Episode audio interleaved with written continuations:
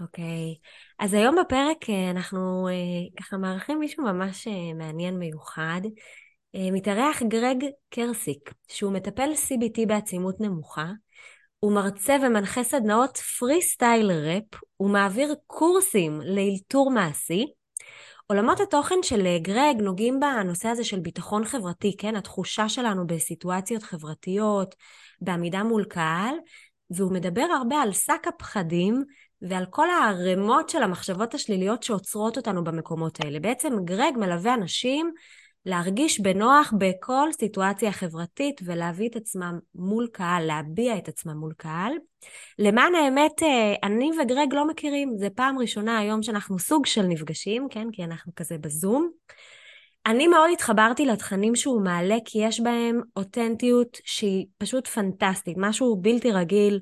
הוא ממש כותב את הדברים כמו שהוא חושב, יוצא לו נהדר ברמות, ואני באה בעצם לטעון בפרק הזה היום, שכל מה שהוא אומר לגבי אילתור, לגבי המקומות שבהם אנחנו ממש משתבללים ומפחדים, זה קשור מאוד מאוד לאיך שעצמאים מרגישים במהלך שיחות מכירה.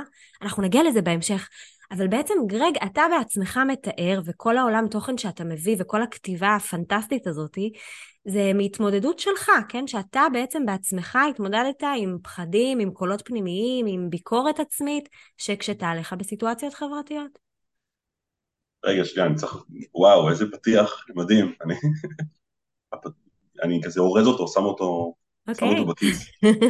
ממש תודה. אה, כיף לשמוע. אה, אז כן, בהחלט, כל ההתעסקות שלי נובעת מזה ש... תקופה מאוד ארוכה, אני בן 34, mm-hmm. משהו כמו שליש מהחיים שלי, אז הייתי כזה נורא מכונס בתוך, כאילו את קוראת לזה קולות בראש, או מה שאיך אמרת לי, קולות uh, שליליים כזה, אז כן, זה לגמרי, זה... basically הייתה לי חרדה חברתית, הארדקור. שבקצוות ובשיאים של זה, אז אני פשוט עם עצמי בחדר, ויש לי קושי לפגוש כל בן אדם, כל אינטראקציה אנושית היא... Wow. כן, תחושות בגוף ומלא מחשבות, ו... אז יש, הייתי כזה ב... טעמתי אפלה. כן, אתה, אתה מבין היטב את מי שבעצם מגיע אליך, כן? את הקושי שלו. ואני תמיד אה, מאוד סקרנית לשאול את מי שמתארח, האם אי פעם הייתה לך איזושהי תחושה כזאת, שאתה לא באמת יודע מה אתה עושה, שתכף יגלו אולי שאתה איזשהו בלוף. זה משהו שמאוד חשוב לי לנרמל, שכולם יבינו שזה לא משהו ייחודי שלהם, זה לא קולות ייחודיים שלהם, זה קצת של כולנו. אז לא, אני מושלם לחלוטין, ואני ממש... אף פעם לא חוויתי פחד, אף פעם לא חוויתי תחושות של... אה, סתם, זה כזה... כן, זה פוגש אותי כל הזמן. כן. נראה לי... זה כמו מסקרן כזה להסתכל על זה ש... זה אומנם פוגש אותי, את קוראת לזה, כל התסמונת המתחזה, הדבר הזה, א', כזה כמו להסתכל על זה שזה, בהסתכלות שנה אחורה, mm-hmm. זה אחרת לגמרי, הדברים שמפחידים אותי עכשיו, זה לא אותם הדברים שמפחידים אותי לפני שנה. כן. ואני יכול לדבר על זה קצת? אני יכול טיפה... בטח, כולנו פה בשביל שתדבר. כן, אז אמ, בסוף תסמונת המתחזה זה מילים יפות לוויקיפדיה, לבן אדם שיושב בבית שלו ומרגיש רגשות לא נעימים mm-hmm. ותחושות בגוף שלא כיף לו להרגיש. וכולנו בזה, כולנו, כולנו בזה, זה נורא, זאת חוויה נורא אנושית והיא די מאחדת את כולנו. כן. ו... ומה זה, מה זה כזה כמו... בסוף, איך אני, איך אני אכנס לדבר הזה? במשך תקופה ארוכה מהחיים שלי, mm-hmm. נורא פחדתי מלחוות את התחושות האלה. כן. לא רציתי להרגיש את הרגשות האלה, ואנחנו מדברים על החרדה החברתית שלי, זה זה, זה בסוף, במשך עשור מהחיים שלי, הפעלתי מלא משאבים, מלא מאמצים כדי לא להרגיש את הדברים האלה, כדי להימנע מסיטואציות, ויצרתי לעצמי כמו איזושהי חומה מסביב לקיום שלי, מסביב להוויה שלי, מגודרת, הכל מגודר בכאב, mm-hmm. בתחושות של מביך, בושה, תסכול, וכמו, אני כזה מדמיין את זה בראש כמו כזה אינדיאנה ג'ונס vibe, שהקירות הולכות וכזה, כן, ממש נסגרות עליך. ומה זה האזור הזה? כזה אזור הנוחות. כן. ואני עושה ככה כי כאילו, זה הכי שקר בעולם, אזור הנוחות הוא ממש כזה, כזה אזור האי נוחות בייסיקלי. ו... ובסוף אני מרגיש שגם את, ובסוף, כאילו, נראה לי כולנו מבינים שמעבר לחומות האלה, מעבר לאותן החומות כזה של, ה... של כל התחושות האלה שאנחנו לא רוצים להרגיש, מעבר לכל הכאב, יש כזה את כל הדברים שאנחנו תכלס כן רוצים. כן. ו... וכולנו ממש מבינים את זה, ואיך כולנו מבינים את זה? אנחנו יודעים שכל דבר משמעותי שהשגנו בחיים שלנו, היה כרוך בלשלם מחיר. זה שאתה ארבע שנים כבר עושה את הדבר המשוגע הזה, כאילו זה דרש לשלם מחיר, והמחיר כן. הזה זה בול זה. כן. זה התחושות של הלא נעים לי, התחושות של הפחד, לפגוש את הפחד, לפגוש את התסכול, לפגוש את הבושה, לפרסם פוסט, להתחיל לשווק את עצמי, לעשות שיחת מכירה לאיזה מישהו שאני מפחדת כזה להתקשר אליו. כן. זה הדברים האלה. ואני יכול להגיד שבשלב מסוים בחיים, משהו כמו, קצת קשה לי לכמת את זה, אבל הבנתי שאני צריך, שאני צריך להתמודד עם הדברים האלה. שאני צריך כזה כמו להתחיל כזה לפגוש את החומות האלה וטיפה להתחיל להדוף אותן. כן, שסיימת לסבול בעצם. כן. ואפשר לדבר כזה מה עשיתי בעקבות הדברים האלה, אבל אני חושב שגם זה, זה לא כזה כיף. Mm-hmm. כי אם אני בהוויה של אני צריך, אני צריך לעבוד על עצמי, אני צריך וכל הזמן להיות ב... כזה כמו, כי אתה פשוט משנה את, ה, את התסכול ואת כל הרדיפה העצמית מ"אני לא טוב ואני ביקורתי" ל "יאללה, אתה, אתה חייב, אתה צריך את זה, אתה צריך את זה", זה גם לא כיף, זה לא נעים, לאף אחד. אז אני חושב שהשינוי הכי משמעותי שעברתי בשנים האחרונות זה שאני לא צריך, mm-hmm. אני רוצה. Mm-hmm, אני בוחר. אני בוחר לגמרי, אני רוצה את הדברים האלה שנמצאים מעבר לחומות, אני רוצה להתפתח, כבן אדם, אני רוצה לפתח את העסק שלי, אני רוצה להכיר אנשים, אני רוצה להרגיש יותר בנוח, כן. אני רוצה, זה עניין של בחירה, וזה כן. דבר עוצמתי מאוד, ואני אגיד דבר אחרון אולי, ששוב, כאילו תסמונת מתחזה, איך של, לא יודע, כל התחושות האלה, כל החששות האלה, אז אני קצת יומרני להגיד את זה, אבל אני ממש מרגיש שאני חי את זה, שבשבילי זה כמו מצפן. Mm-hmm. מה האזורים בחיים שלי שאני כזה מרגיש לגביהם לא בנוח, או אני חושש, איפה אני לא מרשה לעצמי להתבטא בצורה חופשית. Mm-hmm. אה, לא יודע, הייתה תקופה ארוכה שכזה, ידעתי בראש שאני צריך להעלות סרטונים. Yeah. כן. כי לא יודע מה, כי כזה... כי עוד לידים, ואני רוצה להשמיע את עצמי, ורוצה כזה... כן? להפריח את הדבר הזה שאני עושה. ובסוף נראה לי גם ההבנה היותר עמוקה שזה לא רק זה, זה עצם זה שאני מאפשר לעצמי להתבטא כמו שאני כן, רוצה כן. בדבר הזה, זה מביא לי עוד מלא דברים שאני בכלל לא ידעתי עליהם. Mm-hmm. מפתח אותי, מגדיל אותי, מאפשר לי. כן, אני, אני נורא מתחברת למה שאתה אומר, אני גם מתחברת לזה שאתה אומר, אני חווה את התסמונת הזאת כל הזמן, זה לא נעלם, אני גדל ואני חווה אותה במקומות חדשים אחרים. אבל אני פשוט פוגשת את זה המון, שמגיעים אליי ואומרים לי, כאילו, אוקיי, בואי נעלים את זה, בואי נשתיק את זה, בואי נעשה שזה לא יהיה שם. ואני אומרת, זה לא איך שזה עובד. אתה תלמד לנהל את זה, אתה תלמד לא לתת לזה לעצור אותך, אבל זה כל הזמן יהיה שם.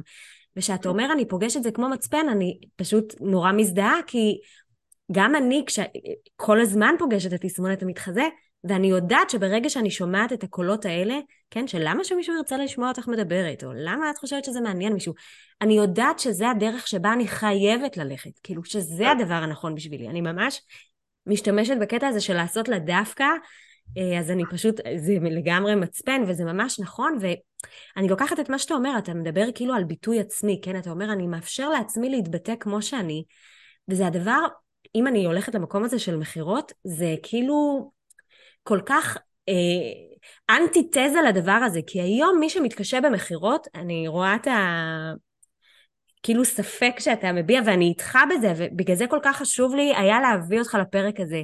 כי היום שאנשים מתקשים במכירות, התפיסה היא, תכתבי לי מה אני צריך להגיד בתסריט. אני אשב עם תסריט ואני אקרא את התסריט, אני אאמין בתסריט, אני אסמוך על התסריט, שזה לא, אני אסמוך על עצמי, אני אבטא את עצמי, אני אדבר. אנחנו נכנסים, כאילו, המון עצמאים נכנסים למקום כזה של מה אני הולך להגיד עכשיו, מה אני הולך לענות עכשיו, מה אני הולך להגיד, מה אני הולך להגיד. הם כאילו כל כך בלופ כזה של איך לנהל את זה נכון, שהם לא מצליחים להיות הם בשיחת מכירה.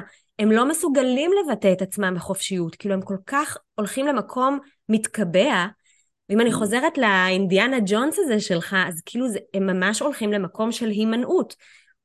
אני לא אכנס ללהגדיר את זה פרופר כחרדה, אבל ברגע שאני לא רוצה לדבר עם לקוחות, ברגע שאני מעדיפה שלא יתקשרו אליי בבפנים שלי, ברגע yeah. כן. שאני מעדיפה לא להיות במקומות האלה, יש לי הרגשה שהמקום הזה של אלתור שאתה מביא ושאתה כל כך מקדם אותו, הוא כאילו יושב בול על הקושי הזה. ממש. ממש, ואני רוצה, כאילו אמרת כזה, את לא רוצה להגדיר את זה כחרדה, אני לא מפחד מהמילה הזאת. כאילו, okay. אוקיי. כזה, יש איזשהו כזה vibe כזה, שזה מילה מפחידה ו scary shit וזה, אבל בסוף מה זה חרדה? זה חרדה, זה אני לא יודע, אני לא יודעת מה הולך לקרות בעתיד, וזה מחשיש אותי. חושש, mm-hmm. זה הכל, זה, זה basically חרדה. אוקיי. Okay. וכזה, מה זה, ממה אנחנו חוששים? מהאי ודאות. נכון. כי אי ודאות זה מפחיד. אם אותה, או אותו עצמאי היה יודע בדיוק כזה מה הולך להיות בשיחה והכל, אז כאילו זה נשמע, כאילו מה הבעיה, אז אני מרים את הטלפון, ואני לא יודע, אני אקבל לא, אני כן, אבל האי ודאות זה מה ש... זה מה שמפחיד אותנו, ואני ממש מתחבר למה שאת אומרת, בעיקר כי האי ודאות לא הולכת להיעלם. כן, ממש, נכון, נכון. היא ממש כאן כדי להישאר, וזה כזה ממש כמו הבסיס לקיום האנושי שלנו, אי ודאות. ואם האי ודאות קיימת, אז נראה לי הגיע הזמן להבין שאין איזשהו flow כזה של שיחת מכירה, או איך להעביר הרצאה, או איך להיות בדייט, אני אקרא ספר ואז אני אדע איך להיות בדייט. כן. אני אלך ליאנה שתכין לי איזה flow של שיחות uh, מכירה וזהו, אני פשוט uh, אביא את כל הלקוחות, כי זה פשוט, העולם לא עובד ככה. כן, זה לא עכשיו, המציאות. ממש, אבל עם כל הפסימיות שאני בא להציג פה, אני רוצה לגמרי להגיד שיש כלים mm-hmm. כדי להתמודד עם האי ודאות, כדי ליצור ודאות בתוך האי ודאות. Mm-hmm. והאילתור זה מבחינתי זה היה כלי משנה חיים ואני כן אגדיר את זה כממש כלי כי זה כלי mm-hmm. כי מה שזה מאפשר לנו זה פשוט כמו הסקיל הזה של לסמוך על עצמי בתוך כל סיטואציה שאני אדע איך להתמודד עם זה והדבר הזה הוא לגמרי אפשר לפרק אותו ואפשר ללמוד אותו, איך להשתמש בו. ואני רוצה לפני מיומנות, כלי וזה, להגיד שכולנו מאתגרים כל הזמן. כי אם האי ודאות היא חלק מרכזי מהחיים, זאת אומרת שאנחנו כל הזמן מתמודדים איתה. Mm-hmm. אם זה ב... לא יודע, בבית ספר של הילדים, אם זה בשיחות מכירה, אם זה במכולת, אנחנו כל הזמן מאתגרים, אנחנו כל הזמן סביב אלתור. עכשיו, ואולי אני רוצה להגיד ש... שאם אנחנו באמת כל הזמן מאלתרים, כאילו, אז למה לא לעשות את זה ממש טוב? למה לא לדעת, אם כאילו החיים כזה מצריכים מאיתנו כל הזמן לאלתר ולהתמודד עם סיטואציות שהן מורכבות, אז למה לא לקחת את זה וללמוד לעשות את זה? Mm-hmm. אולי דבר אחרון זה ש... סתם, כי קראתי את זה אתמול וזה כן כזה מתכתב לי, שכזה, אז נגני, נגני ג'אז, אז כאילו כן. יש כזה קטע שמאלתרים. נכון? מג'מג'מים, כן. מג'מג'מים וזה. כן. עכשיו, אם אני אתן לך איזה צ'לו, כן. עכשיו, ואני אגיד לך, טוב יאנה, בואי תתחילי לג'מג'ם. כן. אז כאילו יכול להיות שאת תהני מזה ממש, אבל רוב הסיכויים שהשכנים שלך כזה, זה לא בדיוק יהיה הדבר הכי נעים לאוזן. כן, כן. שוב, זה דורש מיומנות, זה דורש כאילו ללמוד את המיומנות הזאת. יש לזה, אפשר ללמוד את זה. סבבה, זה מה שאני מנסה להגיד. כן, אתה אה, בעצם, אתה בעצם אומר שלאלתור אה, יש צדדים מאוד חשובים שמשחררים אותנו מהפחדים שלנו, כן? אתה מדבר על הלא ידוע, אם אני לוקחת את זה לתוך שיחות מכירה, זה גם המקום הזה שכאילו הולכים להגיד לי לא, כאילו הולכים, אני הולך לקבל דחייה כאילו הארד קור. וכשאני מדברת על למכור מהבטן, כאילו כל הקונספט של השם זה ממש מה שאתה אומר. אני לא אומרת תבוא תהיה אימפולסיבי וכאילו לא יודעת, כזה סתם תזרום עם עצמך, אבל אני בדיוק אומרת את זה, ברגע שאתה מרגיש בנוח עם מי שאתה, בתוך הסיטואציה, כמו שאתה, זה משהו שמשדר כל כך חזק ללקוח, שאתה בטוח בעצמך, שגם הוא יכול להרגיש איתך בנוח. זה לא, לוקח את השיחות מכירה שלנו... זאת אמירה מדהימה, מה שאמרת. כי אני רוצה, כי תחשבי, גם עכשיו עלינו לשיחה, כן. והיכולת של הבן אדם שמולי לגרום לי להרגיש בנוח, בנוח. היא מטורפת, כי אני כזה עליתי איתך, ואת כזה משדרת משהו נורא נינוח, קליל, וזו סיטואציה שבסוף אני צריך כזה להגיד דברים חכמים, וכזה, אני תספורת מתחזה וזה, אני צריך להתראיין. כן. והיכולת שלנו גם בשיחות מכירה, פשוט לאפשר לבן אדם השני להרגיש בנוח, היא, היא מטורפת, כזה לשחרר את הגוף, כזה גם, אם אני סומכת, אם את סומכת על עצמך, אז לרוב זה גם ישדר החוצה, שכאילו אוקיי, הכל פה סייף, הכל בסדר. ממש. סליחה, תמשיכי. לא, לא, זה, זה, זה בדיוק זה, כאילו, אני, כי אני עוד פעם אומרת, בעצם מה שקורה ל, ל, להמון עצמאים היום זה שהם הולכים לאיזשהו מקום מאוד מקובע, כאילו. תגידי כן. לי מה להגיד, תגידי לי מה לענות, כאילו, אמרו לי יקר לי, איך אני עונה על זה אותו דבר כל פעם, אפילו שאני מדבר עם סוגים שונים לגמרי של אנשים, שכל mm. אחד בשבילו זה אומר משהו אחר, וכל פעם זה כאילו תופס אותי באיזשהו מקום אחר, ואנחנו פשוט מתקבעים, משתבללים, אין לנו אחר כך את היכולת גם ליישם את הדברים שוב ושוב, ו- ואני בעצם באה להגיד, רגע, תיקחו איזשהו שלד, כן, בכל זאת אני כן, אני בטוחה שאתה נוגע בזה גם במקומות שאתה מאוד מעודד אלתור, אבל רגע, כן יש דברים שאתם יכולים להתכונן, כן יש דברים שאתם טוב. יכולים לתרגל. לגמרי. כאילו, אני ממש מתחבר למה שאת אומרת, כי אילתור זה לא, או, אני, שנייה, אני רוצה לדבר, מה זה אילתור ברמה התיאטרלית, ויש כן. כל מיני סוגים של אילתור, אה, אני יותר במקום של תיאטרון, זה המטרה, אני עושה ככה כי זה לא המטרה בעיניי, אבל מאלתרים עולים לבמה, נגיד שני אנשים, ומייצרים איזשהו עולם מכלום, פשוט מתחילים לתקשר אחד עם השני, ופתאום הקהל מגלה שלא יודע, הם כזה בבית חולים, לא יודע מה, וזה האימא של המשפחה והולכים להרדים, לא יודע, את הכלב, הנער, את משהו, כאילו פתאום נוצר עולם. כן. עכשיו, כדי שהדבר הזה יקרה, אני כן רוצה שנייה לחזור לזה ובאמת להגיד שיש מלא כלים איך לעשות את הדבר הזה. אנחנו כן. לא זורקים אנשים לבמה, או כמו שאת כזה, את לא זורקת אנשים כזה, טוב, תעשה פשוט את השיחות מכירה, פשוט תהיה אתה. כן. וזה יסתדר, נכון? זה כאילו, זה תלוש. נכון. אלא יש באמת שלד של איך עושים את הדבר הזה.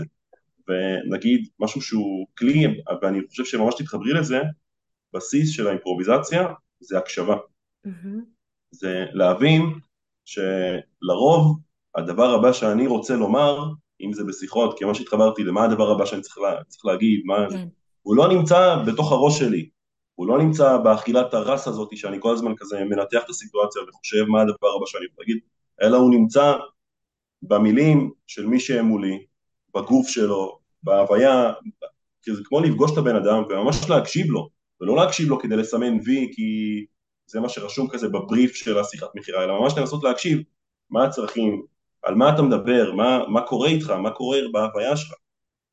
ואז מתוך המקום הזה אני יכול להבטיח, פתאום נולד עולם, פתאום אני, יש לי שאלה לשאול, אני יכול, אה, אני מרגיש גם יותר בנוח עם הדבר הזה, וזה בעיקר דורש הרבה אומץ. כן.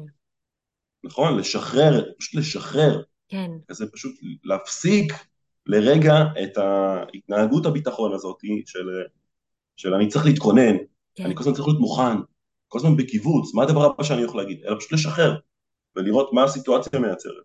כן, וזה פשוט, אתם לא רואים את הגודל של החיוך שלי. אבל אם יש משהו שאני מעבירה תמיד כשאני מדברת על מכירות, אגב, זה, אני חושבת שזה כל מי שמתעסק באיזשהו אימון מכירות רוצה ככה להשריש במי שמגיע ללמוד את זה, זה באמת המקומות האלה של הקשבה. כאילו זה ממש יושב על אותם היבטים, על אותם מקומות, על איך תדע איך להציג את עצמך באופן שהוא כל פעם מתאים למי שאתה מדבר איתו. רק אם תשמע אותו, רק אם תקשיב לו, רק אם תשתחרר ממה אני עונה, או איך אני מגיב עכשיו, או איך אני מציג עכשיו, וממש תהיה שם איתו, זה גם מייצר לנו שיחות מאוד מאוד שונות. זאת אומרת, זה מאוד, היום, כאילו אני, זה עצוב לומר, אבל זה מייצר שיחות ברמה שלא פוגשים היום. זה מייצר איזשהו חיבור שהוא אחר, שהוא לא יכול לקרות אם זה קורה מתסריט. כאילו, זה, זה פשוט לא אותו דבר. בדיוק. ושוב, בעיקר מה שאני מנסה להגיד, שאנשים, אני לא, לא, יומר, לא אגיד איזה משהו יומרני, אבל אם לא, זה מיומנות, הקשבה mm-hmm. זאת, זאת מיומנות, mm-hmm. וזה משהו שאפשר לפתח, ואני ממש רואה את זה שזה קורה, גם בקורסים, גם באחד על אחד, שפתאום זה בעיקר, הקשבה זה בעיקר, שוב, אני רק חוזר על זה, זה אמיץ. Mm-hmm. זה דורש אומץ, לשחרר את הדבר הזה. Mm-hmm. רוצה להגיד על זה משהו? יש לי עוד דברים לומר. כולי, כולי מקשיבה, כאילו, אני מתה על מה שאתה מביא. אורייט, אמ, מה עוד? למה אילתור זה טוב? בואו נקרא לזה כזה כמו הקרינג' הוא חבר. אתם מבינים עכשיו על מה אני מדברת, שאני אומרת שהוא מביא משהו אותנטי ברמות, כן. והוא אחר? כן, אז הקרינג' הוא חבר, תסביר. הקרינג' הוא חבר ואני מביא משהו אחר.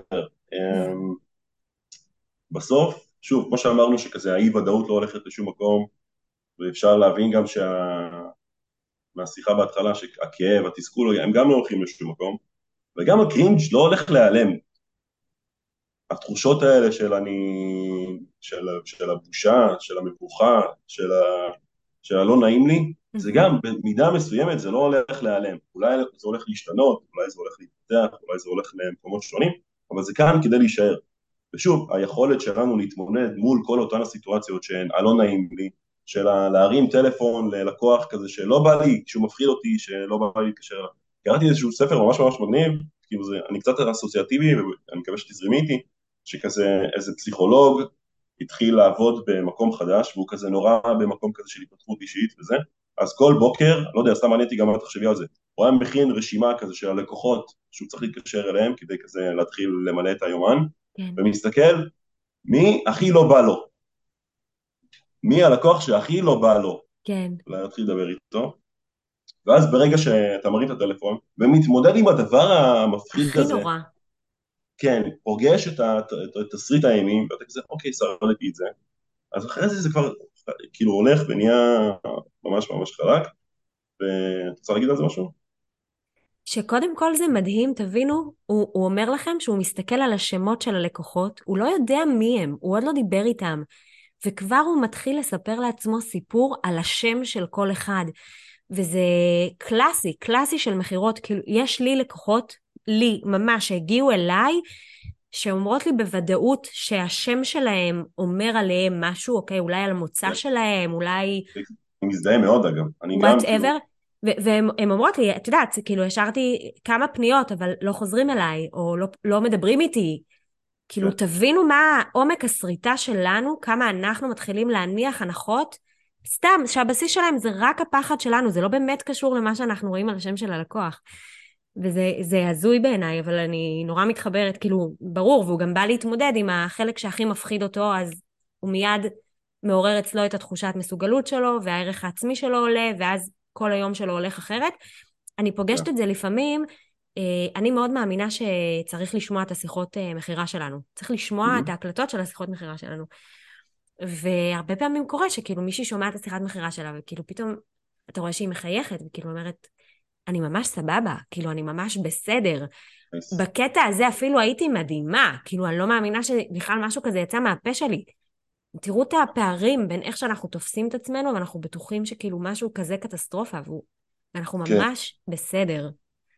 כן, אני אפתח סוגריים שלרוב קשה לנו להיות אובייקטיביים כלפי עצמנו גם בתוך הדבר הזה. אז אם זה כן. קרה זה סופר מיוחד. כאילו כן. לרוב זה כזה בקצוות. לרוב שאני מראה לאנשים כזה, בוא תסתכל על ה... לא יודע, שאני מצלם אותו בספיץ', או שאני מצלם אותה, עושה איזשהו משהו, אז לרוב עולה גם ביקורת. כן. וזה גם שריר של... זה שריר. להתחיל, כן. נגיד, לשמוע שיחות מכירה, זה שריר. בהתחלה כן. זה מפחיד. בהתחלה נכון. זה קרינג'י בטוח. רגע, ואני רוצה שנייה לחזור לקרינג' ולהגיד ש... ממש מרגיש את זה גם על עצמי וגם אני רואה את זה כזה עם אנשים שאני עובד איתם, המקום הזה של לשים בתוך הראש את ה... אני רוצה לחוות את התחושות האלה, שוב אנחנו מדברים פה בהתחלה, אני רוצה לחוות כן. את התחושות האלה. כן. כל פעם שאני מבחירה עולה לבמה או מתקשר ללקוח שלו בעלי ופוגש משהו מפחיד, אז הפחד הזה מתכווץ. כן. כל פעם, ואני גדל, ואני מרשה לעצמי יותר, וזה פשוט להרגיש בנוח בתוך מקום שלא נוח, להרגיש בנוח בתוך אי נוחות. וזה דבר מאוד מאוד גדול, וזה... והאלתור ממש מאפשר את זה, כי אז אני מרגיש שגם בסדנאות שלי וגם בכללי בעולם של אימפרוביזציה, אתה כזה שמים אותך על איזושהי, שמים כמו הצפרדעים, כמו, כמו שמבשלים צפרדעים כזה. אוקיי, לא, לא, לא הבנתי. לא אה, סגורה על המיומנות הזאת. זה שמים צפרדע, אני לא יודע למה, איך היא הצפרדע נשארת כאילו בתוך סיר, אבל זה ה vibe. אוקיי. הצפרדע נשארת בתוך סיר, ואז מתחילים לחמם את המים, אוקיי. ולאט לאט המים נהיים חמימים. טוב, זו מטאפורה נוראית, אבל כן. הצפרדע היא פשוט לא קופצת. כן. נראה לי, זה כאילו המטאפורה, זה כזה שכאילו פשוט מתבשלת. היי, זה מה ש... אז ככה אני מבשל אנשים בזה, סתם, אבל כאילו, הפאנץ' שלי זה שכל פעם מגבירים טיפה את, ה... את האתגר, את רמת, ה... את רמת החשיפה, את התרגול. אז כזה אנשים לא מרגישים את הדבר הזה. כן, אני חושבת שכאילו אם אני לוקחת את הצפרדע המבושלת למקום אחר, זה קצת איך שאנחנו נמצאים כשאנחנו לא מתמוד... כאילו שאנחנו נותנים לפחדים להשפיע עלינו, אנחנו כמו פאקינג צפרדע בסיר לוהט, שיכולה לצאת לאיזשהו מקום אחר, ופשוט נשארת עם, הפח... עם הערימת פחדים שלה, וכאילו לא, לא יכולה לגדול. כן. לשני, הצפרדע עובד לשני הצדדים, לגמרי, כאילו. כי אם, אם אתה לא תצא מהדבר הזה, אם אתה לא תצא מהסיר, אז בסוף צרפתים יאכלו אותך. זה כאילו קטסטרופה גם לשיחות מכירה. צוחקת. כאילו לא, זה סטלבט כזה על הקטע של הצרפתים. אמ, גרג, תספר לי קצת אולי מה קורה למישהו כשהוא מאלתר והוא, והוא מתחיל להבין שכאילו הוא מצליח, או הוא מתחיל להבין שכאילו, אוקיי, זה, זה בסדר. כאילו, מה, כן. מה קורה שם מבחינת הערך העצמי שלו? איך כן. זה משפיע על עוד דברים? כאילו, כי זה קצת כמו שאמרת, כן? שברגע שאתה מתחיל באמת לבטא את עצמך בחופשיות ולהרגיש עם עצמך סבבה באור שלך, אז כאילו, כן. זה כזה קצת מושך את כל האספקטים בחיים קדימה. בטוח, אני גם בטוח ש... תגידי לי אם כן או לא, אבל בן אדם שמתחיל כזה למכור ולהאמין בדבר הזה ולמכור מהבטן כזה ולעוף על עצמו, כן. זה לא נגמר פה. כן. זאת אומרת, זה בטוח, יש כזה עוד כזה הקשרים לכזה, איך הוא בכל מיני תחומים בחיים. כן. זוגיות אה, ועוד דברים קשורים עסקיים. אז לגמרי, אני רואה את זה ממש. אה, אני חושב שנורא קשה כזה כמו לשים כזה מי האבטר, מי האנשים שמגיעים אליי, כי זה כזה okay. אוקיי. כל מיני סוגים אנשים שונים, אבל אני חושב שאם צריך כן לאחד כזה ולשים איזשהו משהו, יכול להיות שזה כולנו פשוט, המקום הזה של הפרפקציוניזם. אוקיי. Okay. של שוב, השיחת מכירה צריכה להיות ממש טובה, והדרך שבה אני מציג את הדוחות הכספיים מול ההנהלה צריכה להיות מדהימה, ואם כן. אני עושה ספיץ' באירוע משפחתי אז זה חייב להיות מדויק, וגם אתמול היה כזה, היה את המפגש החמישי בקורס, ואנשים עשו, עלו לבמה ועשו כל מיני דברים, ואז הם יורדים מהבמה, עשו משהו מדהים, לא ניכנס למה הדבר הזה, אבל שוב, המקום הזה של הביקורת העצמית, זה לא היה כן. מושלם. זה לא היה מספיק טוב, כן.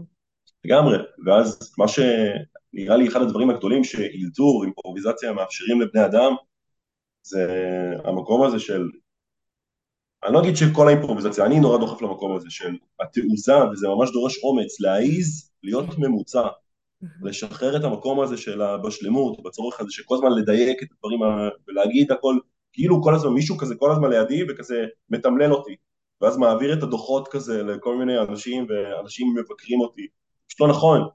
כן. אז ברגע שאנשים משחררים את המקום הזה, את הצורך המטורף של כולנו, ואני ממש כזה, אני לאורך שנים, כזה, כל דבר שאני אומר צריך להיות מצחיק, צריך להיות מדויק, צריך להיות שנון, צריך להיות נורא אלגנטי ושיפגע בכזה... במלא נקודות. ברגע שזה משת... שהשלשלאות האלה יורדות, אז פתאום יש חופש. ואפשר לנשום. כן. והחיים נהיים יותר, אני כזה מאפשר לעצמי לעשות יותר דברים. כי מה זה פרפקציוניזם? פרפקציוניזם בסוף, עם כל ה... יש בזה יתרונות, כמו כל דבר שכזה בסוף בא לשמור עלינו, אז גם הפרפקציוניזם, כאילו, בסוף זה מביא אנשים כזה, ל, לא יודע, לעמדות בחירות. הישגיות. הישגיות לגמרי, מנכ"לים וראשי צוותים, הרבה אנשים מגיעים אליי. והרבה פעמים אני שואל, האם זה בזכות הדבר הזה או למרות? למרות, יפה, יפה מאוד. מאוד כי בעיניי, אם אני פרפקציוניזם, ואם אני פרפקציוניסט, אז אחד, ה... דיברנו על מחשבות כזה שיושבות לי בתוך הראש, אני כל הזמן עסוק בלמצוא את הטעויות. Mm-hmm. הראש שלי כל הזמן מחפש, אם עשיתי בשיחת מכירה, מה עשיתי לא בסדר, מה עשיתי זה, mm-hmm. ואם הראש כל הזמן מוכוון לטעויות, אז המיקוד של הקשב שלי כל הזמן מחפש את הדברים האלה, אז הם יצוצו. כן. הם יצוצו, וזה כאילו, זה כמו מעגל כזה שמאכיל את עצמו, ו... וזה נורא קשה, וגם, חושב ש... אין, פרפקציוניזם, אני יכול לדבר על זה שעות, אני יכול כאילו, רק תני לי לדבר על פרפקציוניזם. אני חושב שאחד הדברים זה שזה כזה נורא, הצד הראשון הוא נורא מפחיד. אם אני פרפקציוניסט ואני רוצה שהכל יהיה מושלם, ומהשיחת מכירה הראשונה שלי אני אהיה טיל, כן. וכולם יבואו אליי, ואני אעשה סדנה וכולם יבואו אליי, אז כאילו זה נורא, זה נורא קטן, נורא נורא קטן. למה אתה מתכוון קטן? אנחנו קטנים, אם הכל צריך להיות מושלם. אה, אוקיי. אני... זה נורא מקטין אותנו, זה נורא מצמצם. במקום כן, כזה לא... לאפשר. כן, סליחה. במקום לאפשר? במקום לאפשר לעצמנו לעשות טעויות, ולהבין שטעויות זה דבר מאוד מאוד לגיטימי, אה, אפילו מתבקש. נכון, אני חושבת שאם אני לוקחת את זה לעולם שלי ולמה שאני פוגשת, אז גם עולה הרבה פרפקציוניזם בהחלט, במיוחד מתוך המקום הזה שכאילו אנשים מודדים שיחת מכירה, טובה או לא טובה, בעסקה לא עסקה. Mm-hmm. זה כאילו המדד. ו- וזה לא ככה, כי יש עוד צד איתך בתוך שיחת המכירה. אנחנו לא אה, בשליטה על מה קורה בצד השני, מה קורה בחיים של הלקוח, מה קורה במוח של הלקוח. אנחנו יכולים להיות טובים, מדהימים בשיחת מכירה, והיא לא תיסגר. וזה לא נכון. אומר שלא היינו במדהימים. אהבתי ממש. וכאילו הפוקוס הזה שאנחנו שנייה מתמקדים בדברים אחרים שמגדירים מה היה טוב ומה לא היה טוב, וזה לא מחובר בוודאות מוחלטת לתוצאה שבה מישהו משלם, זה ממש איזושהי דרך שצריך לעבור, זה ממש מקום תהליכי. ואני חושבת שאם אנחנו מדברים על פרפקציוניזם, הרבה פעמים מי שנמצא במקום הזה של פרפקציוניזם, הוא מונע מעצמו את העקומת שיפור שלו. כן, וואי, כאילו, זה, זה דברים שכאילו הרבה פעמים אני אומרת באימונים, שכאילו בעצם, אוקיי, אין בעיה, אבל עד שהמהלך הראשון החרא שלך, כן, הוא יהיה חרא, לכולם יש חרא, כאילו, לי יש סרטונים חרא, לביונסה יש סרטונים חרא, כאילו, סליחה על ה... אני ממש, אני ממש מרגישה שאחרי שדיברנו על uh, צפרדעים מבושלות, חרא זה בסדר, כאילו זה בסדר להגיד את זה. אה, וכאילו, אה, יש, יש עקומת שיפור, שזה משהו שאי אפשר להתווכח איתו, זה קורה בכל מקום שפונים אליו. וכל עוד אנחנו תקועים במקום של להיות בפרפקציוניזם, אנחנו מונעים מעצמנו את הדבר הזה, אנחנו מונעים מעצמנו את העקומת שיפור שלנו, ואז כאילו, זה אף פעם לא יהיה מושלם. ממש, ממש גם, אין דבר כזה מושלם, מושלם, טוב, זה קצת כאילו, קצת פיקנטי, אין מושלם, מושלם זאת מילה כזאת פילוסופית, אם אני לא טועה כזה מאיזה יוון העתיקה כזה, זה, אני לא זוכר מי, מי, כאילו מישהו המציא את המילה הזאת, כי בעולם האמיתי שלנו אין מושלם, אין דבר כן. כזה מושלם. זה כזה מושג שהוא לא קיים באמת, אנחנו כל הזמן ברדיפה אחרי הדבר הזה, זה קצת עצוב. נייס. Nice. אמרת ביונסה, כאילו יש לי משהו על ביונסה, אבל לא, לא בהכרח. בוא נשמע. כן? כן. איך אבל נקשר את זה לנושא שלנו? אנחנו נצליח. אנחנו נצליח, בסדר גמור. אז כאילו, כי אני אומר, אם ביונסה נאמרה פה, אז זה לא סתם, אלא היקום, היקום זימן לנו את ביונסה. מביא אותה לפודקאסט שלנו, ברור. היא באמת צריכה להתארח, אני מרגיש אבל עד אז אני רוצה לספר שביונסה, אז היא, היא גדלה בתור כזה ילדה נורא נורא ביישנית. אוקיי. Okay. ועם מלא הצקות, כזה סביב, שזה הזיה, כן? כי היא כזה כאילו, אה, אה, אה, אבל כזה סביב המשקל גוף שלה. והאוזניים הגדולות, ומלא כזה הצקות. ואז כל הדבר הזה קרה, והיא כזה נהיית סלב, והיא צריכה להתמודד עם מלא דברים, כי אנשים כזה לא מבינים, כאילו שיש עוד מלא שיט כזה להתמודד איתו. זה כזה תקשורת, ורעיונות, ולהחזיק קהל של עשרות אלפים, זה מלא דברים שהם ממש גדולים. כן. אז מה שקרה זה ש... במהלך אה, כזה בתחילת הקריירה שלה, היא כמו הולידה את האלטר אגו שלה. אוקיי. היא קראה לו, היא קראה לה סאשה פירס. כן. וסאשה פירס מאפשרת לעצמה מה שביונסה לא מאפשרת. כן. זה כזה לשרוף במות ולהיות דיבה ולהיכנס לחדר ולשלוט על ההוויה של החדר ופשוט כזה לעוף על החיים שלה כזה. מדהים. כן, ואז ממש מעניין שאם אני לא טועה כזה, ויש לה אלבום גם כזה שנקרא כזה I am סאשה פירס. כן. ואז היא מספרת שבשלב מסוים, אז היא כזה כמו הרגה את סאשה. כן. כן, כזה... התאחדה איתה פתאום. בדיוק, בדיוק. Mm-hmm. היא כאילו נהייתה סאשה פירס, היא האמינה בדבר הזה. כן. אני יכול להגיד שגם, אפרופו תסמונת המתחזה, אני גם מרגיש את זה כל הזמן, שאני כזה כאילו, אני עושה משהו שאני עוד לא מוכן אליו. כן. אם, אם, אם אנחנו עושים משהו שאנחנו מוכנים אליו במיליון אחוז, אפרופו פרפקציוניזם, זאת טעות גדולה, כי בוודאות כבר הרבה לפני יכלנו לעשות את הדבר כן, הזה. כן, הוא קטן עלינו, אתה בעצם עוד פעם אומר למקום הזה, הדבר הזה כבר קטן עלינו.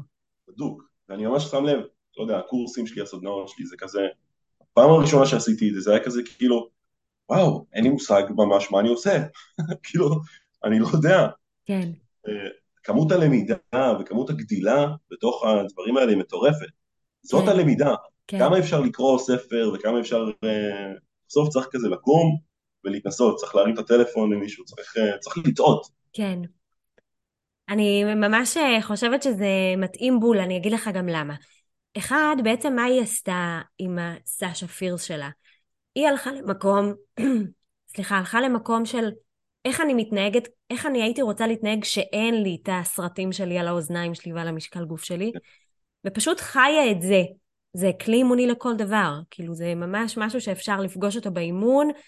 אה, כאילו הרבה פעמים אומרים fake it till you make it, ויש לנו כזה את האנטי הזה, כי אנחנו לא רוצים פייק שום דבר.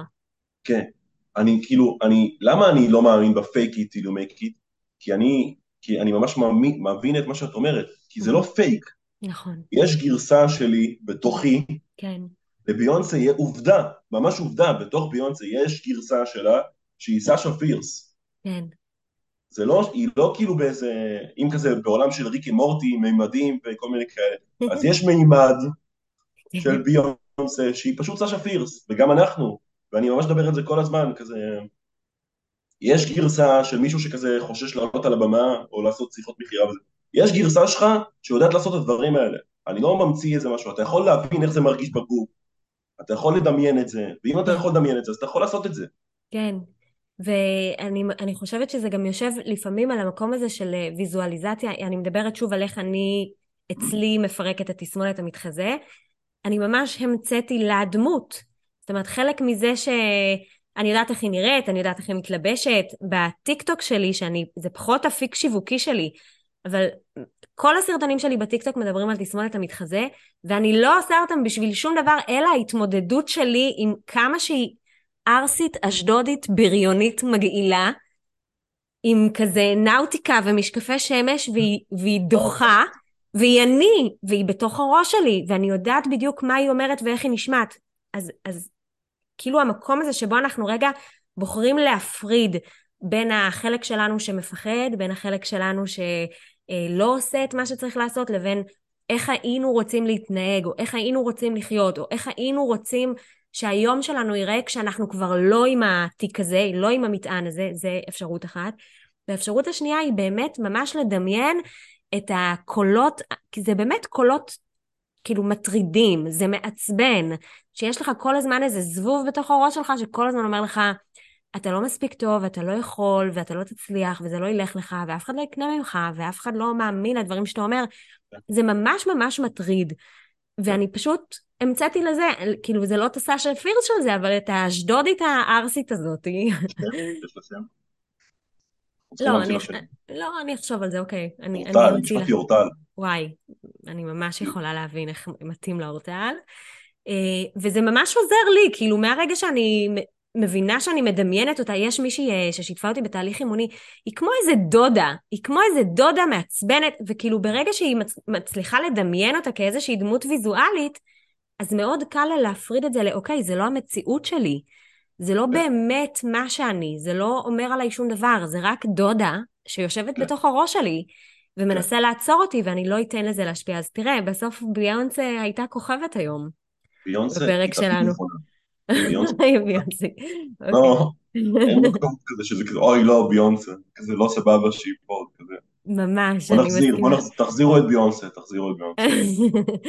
אז אם אני רוצה ככה, לא בא לי ממש שזה יסתיים, אני אומרת בכנות, אני מרגישה, כן, אני מרגישה שיש לנו מלא דברים, כאילו מלא כיוונים, ואפשר לקחת את זה למקומות מאוד יפים, אבל אני כן רוצה שרגע נחזור למקום שבו אנחנו באים להגיד למי ששומע אותנו, שאילתור זה אחלה.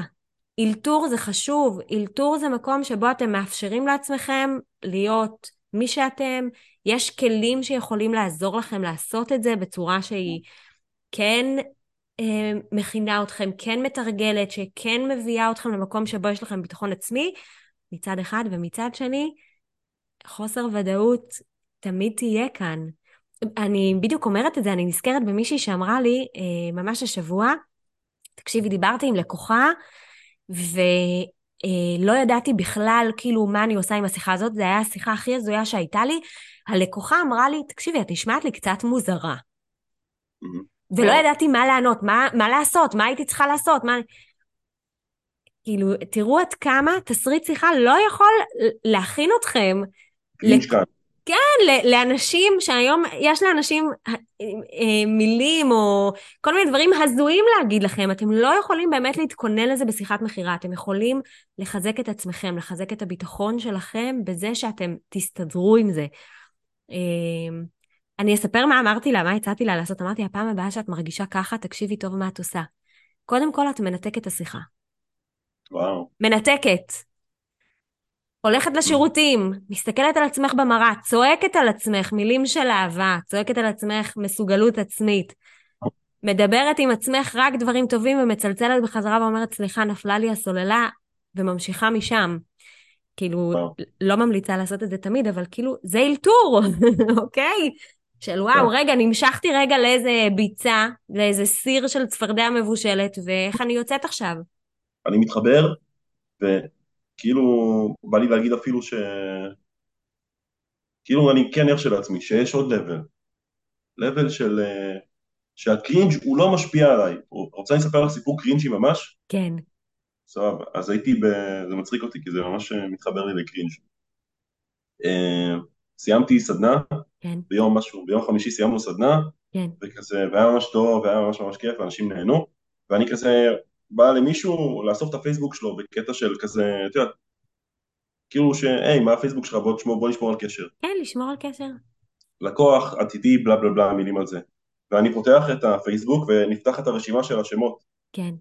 נכון? והוא עומד לידי, וכזה רואים את השמות של האנשים שכזה חיפשתי בעבר, בעבר, כזה לפני זה, והוא כזה, בואנה, מי זאת הראשונה שכזה, מאיפה אתה מכיר אותה? ואני כזה, מה זה? והוא עושה כזה, זאת האקסית שלי. וכזה, זאת, זה מישהי, טוב, זה basically כאילו מישהי שאני כזה, אני לא רוצה להגיד stalking, אבל זה כזה מישהי שבדקתי את הפרופיל שלה בקטע כזה. ועכשיו, הסיטואציה היא מביכה. כן. אי אפשר להתווכח עם הדבר הזה. אז כן. אוטומטית יש כזה מין, מרגישים את הדבר הזה, כן. את גברת את מוזרה, כאילו יש את הסיטואציות, הן כל הזמן קורות, זה כזה מין, משהו קורה, כן. ועכשיו הבחירה היא אצלנו, איך אני מגיב לדבר הזה. נכון. ואני יכול להגיד שאני כזה, אוקיי, בסדר, זה מה שקורה, פשוט התחלתי לדבר איתו על זה. ואני יכול להגיד שכאילו, אחלה דוד, ובחור ממש מגניב, ורוב הסיכויים שאני אהיה יותר חבר שלו מאשר uh, זה. כאילו דיברנו כזה על זוגיות, ונכנסנו למקום כזה הרבה יותר אינטימי ופתוח. לא נבהלתי מהדבר לא הזה. לא ברחת מזה, לא ברחת כן. מזה, הוצאת את הבטן. ו- ומה שזה מתחבר לי, דווקא משהו שקראתי ממך, אם אני לא טועה לגבי הסמקה. רק אתה ידעת באותו הרגע מה היה הסיבה שהפרופיל שלה עלה. אף אחד כלפי חוץ לא באמת יודע, כאילו זה היה יכול לעבור... זה קצת, זה קצת כזה כאילו, כאילו, קצת שקוף כזה, כאילו, אתם רואים כזה בחורה, היא בחורה יפה כזה, וכאילו אנחנו לא, לא יודע, לא משנה, כאילו... אתה, אתה מבין אבל מה אני אומרת? שכאילו כן, זה כן, גם היה יכול לעבור כהתעניינה בסדנה שלי. כן, זה מדהים כן. בעיניי ש... שמת את הדברים על השולחן, אני מדברת על זה המון במכירות, כן? מה, אה, הרבה פעמים, כאילו אנשים אומרים לי, מה אני אגיד? מה את בעצם רוצה לדעת? מה הכי היית רוצה שהלקוח יגיד לך עכשיו? אני הייתי רוצה שהוא יגיד לי איפה זה עומד מבחינתו. מעולה, שימי לב מה את עושה. את אומרת לו, היי גרג, הייתי שמחה לדעת כן. איפה זה עומד מבחינתך. כן. די, מדהים. ואנשים כאילו אומרים, מה, ככה? fuck that shit, פשוט fuck that shit, כאילו כמה אנחנו בתוך עייפות, זה מעייף. נכון. בונים לעצמנו תסריטים, בונים לעצמנו כזה, לא יודע, כל מיני מנגנונים כזה שבסוף, פשוט תגיד את הדבר. ואם אתה מובך עכשיו, אז תגיד, כאילו בסוף, תגיד, כן. תגיד את הדבר הזה, כאילו. כן, וואי, זה ממש מביך, אבל האמת שבדקתי אותה, זה, וזה כאילו איזה יופי של מינוף לשיחה, איזה יופי של כנות זה מביא. איזה הרגשה טובה יש לך עם עצמך אחר כך סביב הדבר הזה, כי אתה לא לוקח את זה, הרי אנשים גם כאילו מגיבים איך שהם מגיבים בסיטואציה מסוימת, ואז הם מושכים איתם איזשהו מטען, למה לא אמרתי ככה? למה לא עשיתי ככה? למה לא? אולי לא. הייתי צריכה... לא, וזה לא, משחרר לא. אותך מכל הדבר הזה. כן, ואני חושב שזה כזה כמו שם את ההבדל בין בושה למבוכה.